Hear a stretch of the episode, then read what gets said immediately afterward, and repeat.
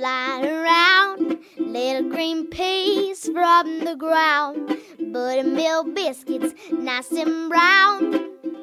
Bring it to Tennessee Farm Table, butter beans, peas, beets and chard, chickens running in the yard, catfish frying in that lard.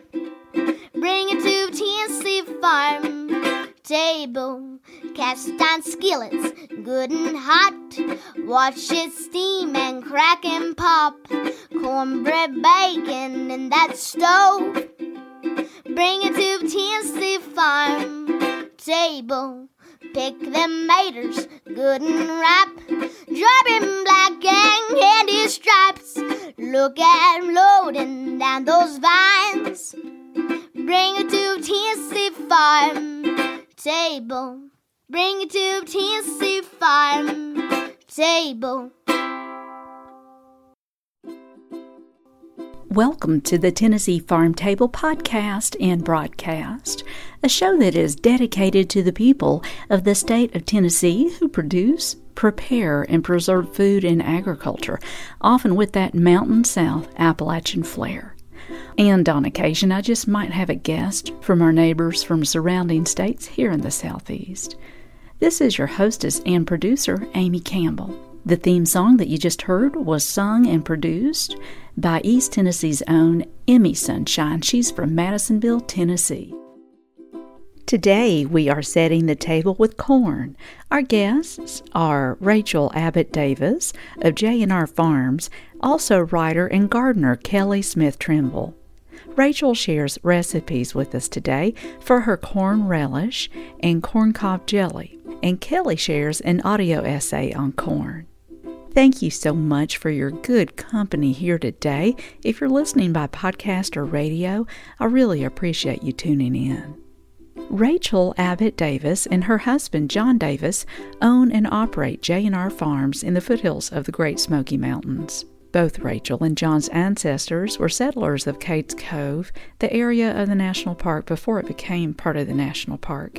And Rachel and John carry on old-time Appalachian food traditions from their ancestors.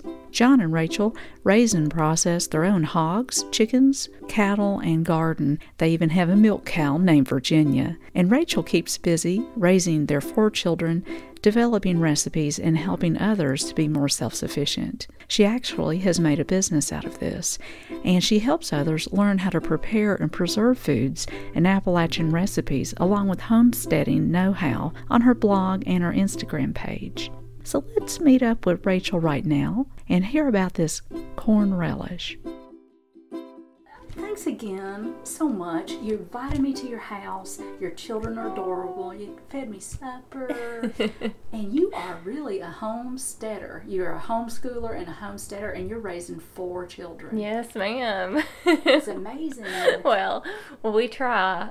I looked the other day, and on your Instagram thing, you've got 46,000 followers. Just about it, yeah. It's crazy how that happened. One reel that I was teaching about canning just blew up, and I can't tell you how or why, but it did, and here comes 40,000 people. That's crazy. So hopefully they're here to learn about canning and farming. Yes. Oh, I remember that reel. Mm-hmm. That was a great reel because people want to know how to do their own food. Yes. So we started a canning course online, and that's kind of my gig right now. Uh-huh. So what it is I'm calling it a can along. So I'm just adding videos as I go throughout the canning season. So far I've done peaches, corn relish, corn cob jelly, and I've done tomatoes several different ways. I've done stewed tomatoes, rotel tomatoes, and marinara sauce. Oh, that's yes. I think that's all I've done so far, but as I go, I'm adding videos, everything I can as I go. It's like, step-by-step instructional videos, so. That is so helpful. I love that people want to know, and you're the bona fide lady about it. I mean, I'm sitting here in your kitchen, and there are these beautiful big oak shelves full of canned goods that you have worked your fingers to the bone canning. You have put things by, haven't you? Oh, sure, yeah. Yeah. Yeah, we've got the stuff. And we'll use it, too. And our dinner tonight was just delicious. It was all your own meat, your potatoes, your cabbage. And all your own things, and just delicious. And you make some good cornbread. Thank you. That's a mark of a good Southern woman, some good cornbread. Oh, I've had plenty of practice. Can I ask you about some of your things? Yes. Okay. Well, your corn relish. Tell us about that, would you? Like, did you come up with this recipe? Is it a family recipe? Okay, my corn relish. I've never, until, well, let's see, probably 2 years ago, I'd never made corn relish before. So my aunt had given me a notebook full of my great-grandmother's canning recipes. So I was flipping through them, and then there was a recipe for corn relish. And just so happens we had a truckload of corn I needed to do something with, so I said, I'm going to try this corn relish. And so I did, and I loved it. So I've used my great-grandmother's recipe, and it's been my favorite thing. Oh, how wonderful. Yeah. Well, there's just something about a family recipe. It makes it better. Absolutely. Mm-hmm. And also, it's not gimmicky. It's not some fad. Right. It's a good, solid food. So it's got corn in it, and it's got some jalapeno peppers, bell peppers, onion, and the recipe called for cabbage, which I guess, you know, makes a relish.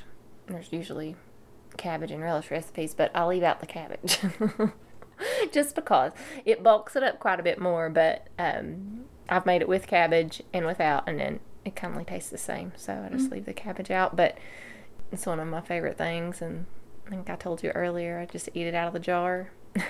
Eat it as a side to nearly anything, but it's especially good with pinto beans and cornbread. It is. That makes it especially good. Well, about a year ago, you gave me a jar, and I didn't open it for a while. And when I did, I thought, what was I waiting for? It was so good. And I loved it on everything, and I like them. Y'all got a giant garden, and you grow your food. Yeah. And so y'all grew all that corn, I bet. We sure did. And you had to scrape and cut all that corn off. Oh, we sure did. Yeah, we had to shuck it, and I've got three little boys that think it's a fun game to shuck corn, so that come in handy, so I don't have to do it. Oh, that's perfect. Yes. So what are your ingredients again? Yes, so we use corn, and for a single run of the corn relish, I use 12 ears of corn, and I'll use, it's anywhere from 2 to 4 jalapenos, and it calls for 6 bell peppers. Small garden onions, I use like 6, but maybe 1 or 2 big onions, and vinegar and sugar, ground mustard, and that's it. You put all that and bring it to a boil and then can it? Basically. Yeah. Yeah. Yum. And I have a recipe on my blog. So. Tell us the address to that blog. Yeah, it's www.J&RFarmsTN.com. So you've got a YouTube channel now, don't you? Yes. That's just so neat. Thank you. I just decided one day to start the YouTube channel, and it has been so much fun to put together videos and to edit the videos, and it's just been really fun. But I figured, well, we're all the time doing something, so why don't I just get my phone out and record it and then share it with people, and who knows, somebody might want to learn it. So it's been really fun. And I just kind of, I don't make a big deal about it. I just kind of record what I'm doing, and then that's what my video will be about. How do they find it? Okay, to find my YouTube channel, on YouTube you would want to search J and with the and sign. Okay. The and symbol. R Farms. All right. Rachel Davis, homemaker, homeschooler, and homesteader. So thank you so much, Amy. Oh, gosh, you're the best. You're the sweetest. You are listening to the Tennessee Farm Table, and today we are setting the table with corn. Our first guest is Rachel Davis of J&R Farms, located in the foothills of the Great Smoky Mountains here in Tennessee. I've placed Rachel's recipe for that corn relish she just described on my website and a link to Rachel's blog and canning course. That's TennesseeFarmTable.com. Next, Rachel's going to share her recipe for making corn cob jelly. Well, how about this corn cob jelly? You want to talk about that? Yes. Is that okay? Oh, yeah. Did you just have a big pile of corn cobs and said, what can I do with these? Yes. Well, you see, I have the Foxfire book, the Foxfire cookbook. Yes. And I've had it for years, and I just noticed there's a corn cob jelly recipe in the book, and I've noted it was there for years. And then I had a pile of corn cobs from corn relish, and I thought, oh, I might make that corn cob jelly. And I'd actually asked some friends on Instagram, I was like, is it worth the trouble to make corn cob jelly? Because, you know, it kind of sounds like it might not be very good. So what you're doing is you're just adding water to the corn cobs to cover the corn cobs. And I had 12 corn cobs, and that just so happens that that's what the recipe called for. And then you'll boil the corn cobs in the water for 30 minutes. And then just strain off the water, and it's going to be a pale yellow color. It doesn't look too appetizing, but it actually smelled pretty good. So I was like, all right, I'll keep going then with this recipe. So then what we're going to do is add a box of Sure-Jell to 3 cups of that corn water. And then we're going to bring it to a boil and then add 3 cups of sugar and stir it real good and bring it back to a boil and boil it for just a minute. And then you'll put it in your canning jars. And I used 1/2-pint jars. And then I put it in my canner to water bath can it for 10 minutes. Mm-hmm. And then I tasted it, and it was really good. Wow. I know. It was, I didn't expect it to be so good, but it really was. Oh, good. And I said it tasted like summertime. Oh. Like just eating like a corn on the cob out in the nice cool breeze. I was like, oh, this is so good. It just reminds me of summertime. So it was worth it to make it. Corn cob jelly. Do you have that corn cob jelly on your YouTube channel too? Or? I do. Okay. Yes, I did. I have a short, it didn't take long, so it's a short video on my YouTube channel. Yep. All right. Yeah. Well, gosh, Rachel, that is the neatest thing. I think I might try it because I can muster up 12 corn cobs. Yeah. You know? Yeah. And when you're just going to throw them away anyway. That's right. Might as well boil them in water for 30 minutes. Yeah. And it doesn't take long, and it doesn't take much as far as ingredients go. So there's nothing, to me, nicer than receiving a nice little 1/2-pint jar of homemade jelly for a gift. It's such a wonderful gift. It is. And then when you've made jelly yourself, you realize the time and the effort that actually went into that little bitty jar, and you appreciate it all more. Yes, ma'am. That is right. To me, it's a gift of love. Yeah. Somebody's time, and somebody's actually took the time to do something. You are listening to the Tennessee Farm Table. We're setting the table today with corn. Thanks so much for tuning in. Our first guest has been Rachel Abbott Davis of J&R Farms, located in the foothills of the Great Smoky Mountains here in Tennessee. She's a homesteader, and she shared 2 of her recipes for corn relish and corn cob jelly. I placed links to Rachel's website and a direct link to Rachel's canning course, plus the recipe for corn relish and some pictures of Rachel and her family on my website, TennesseeFarmTable.com. Next up is Kelly Smith Trimble, a writer, creative, and gardener living in Knoxville, Tennessee, with an audio essay on corn. Up next is contributor to the Tennessee Farm Table, author, editor, and gardener Kelly Smith Trimble. She makes her home in East Tennessee, and she's currently the senior digital editorial director for HGTV, where she answers vegetable gardening questions in a social video series called Dig It. That series has more than 1 million views collectively. She has also been a writer and editor for Southern Living, the National Park Foundation, and Bonnie Plants.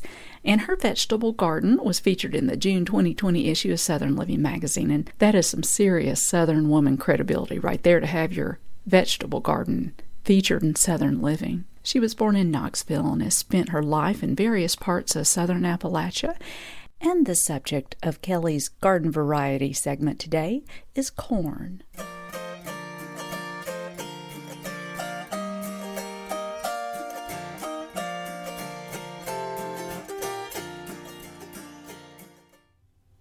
When discussing topics for this garden variety series recently, my husband Derek asked, "Well, does corn grow on Rocky Top?" And I thought, well, that's a good lead.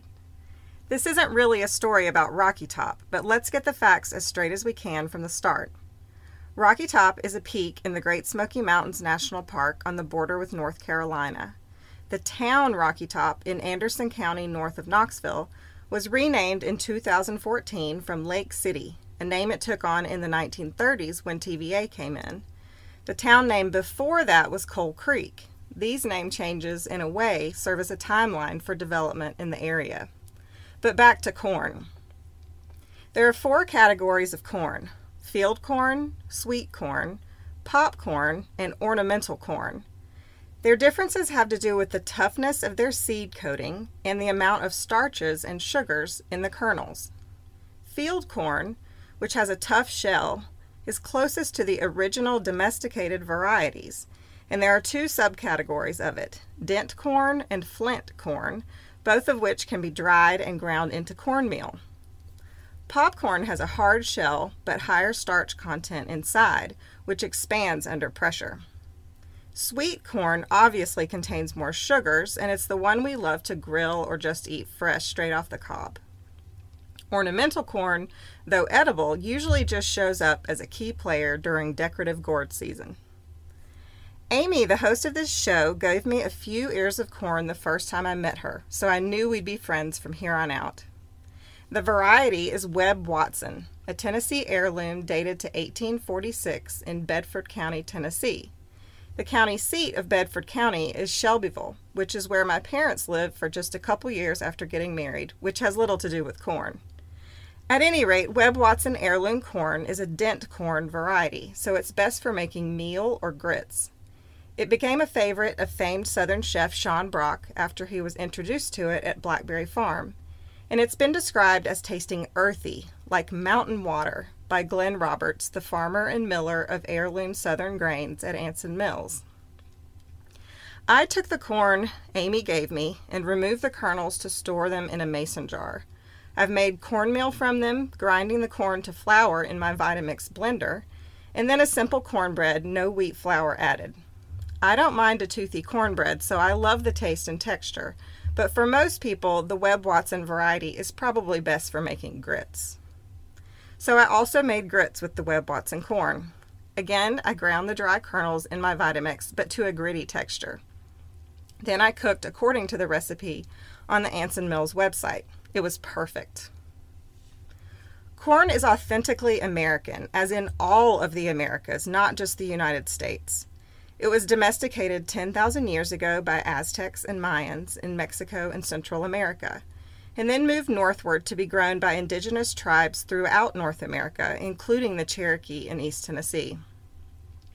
The earlier corn is called teosinte, and the seed head looks more like a typical grass than today's corn varieties do. You can learn about all of this at the Townsend Visitor Center, which I visited recently on a rainy day with my nephews who were in town from Nashville.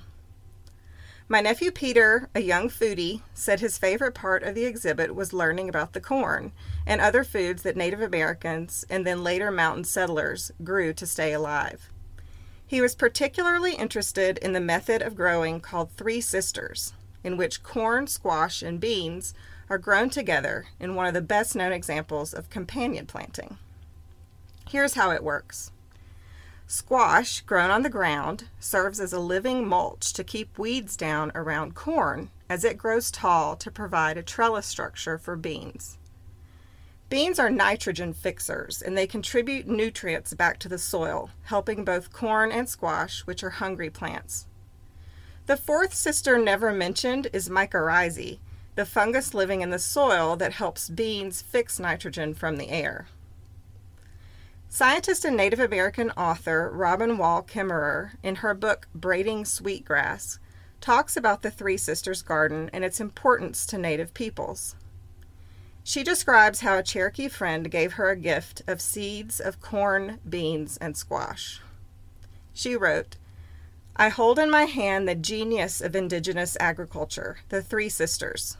Together, these plants, corn, beans, and squash, feed the people, feed the land, and feed our imaginations, telling us how we might live." The Three Sisters technique is the simple kind of genius that I personally live for. Kimmerer goes on to describe the difference between indigenous agriculture and that of the new settlers. For millennia, from Mexico to Montana, women have mounded up the earth and laid these three seeds in the ground, all in the same square foot of soil. When the colonists on the Massachusetts shore first saw indigenous gardens, they inferred that the savages did not know how to farm.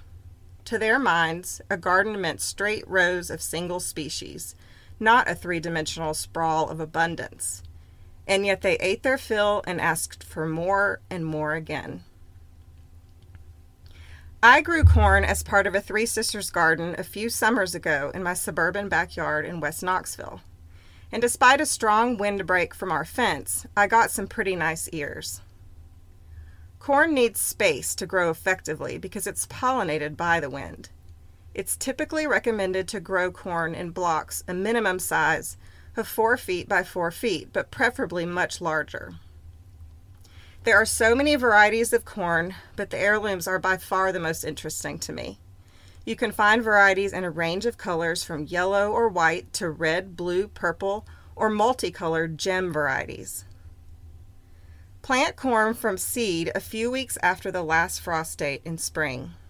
Keep weeds down around your corn plants with a mulch of straw. If you're growing the Three Sisters, plant your corn seeds first and let the plants get a few inches tall before planting beans. Then plant squash seeds after the bean plants emerge. Corn doesn't need a huge amount of water, but water it if there's a dry spell of 2 weeks or more. After the silks appear on your ears of corn, they should be ready to harvest in a couple weeks. The ears are usually ready when the silks begin to turn brown on top. If you don't have space for a full-size corn, you can grow a short variety with small ears. I've done this in my garden using Luther Hill sweet corn seed I got from Southern Exposure Seed Exchange, though this heirloom isn't from the South, it's originally from New Jersey. The 3 to 4 foot corn stalks make a fun addition, even if they don't produce much corn. So back to that song. Will corn grow on Rocky Top? If we're talking the original, the one God made in the Great Smoky Mountains, it's highly unlikely, as those peaks are indeed quite rocky. It doesn't really matter anyway, though, does it? We all know that song is really about moonshine. For Tennessee Farm Table, I'm Kelly Smith Trimble.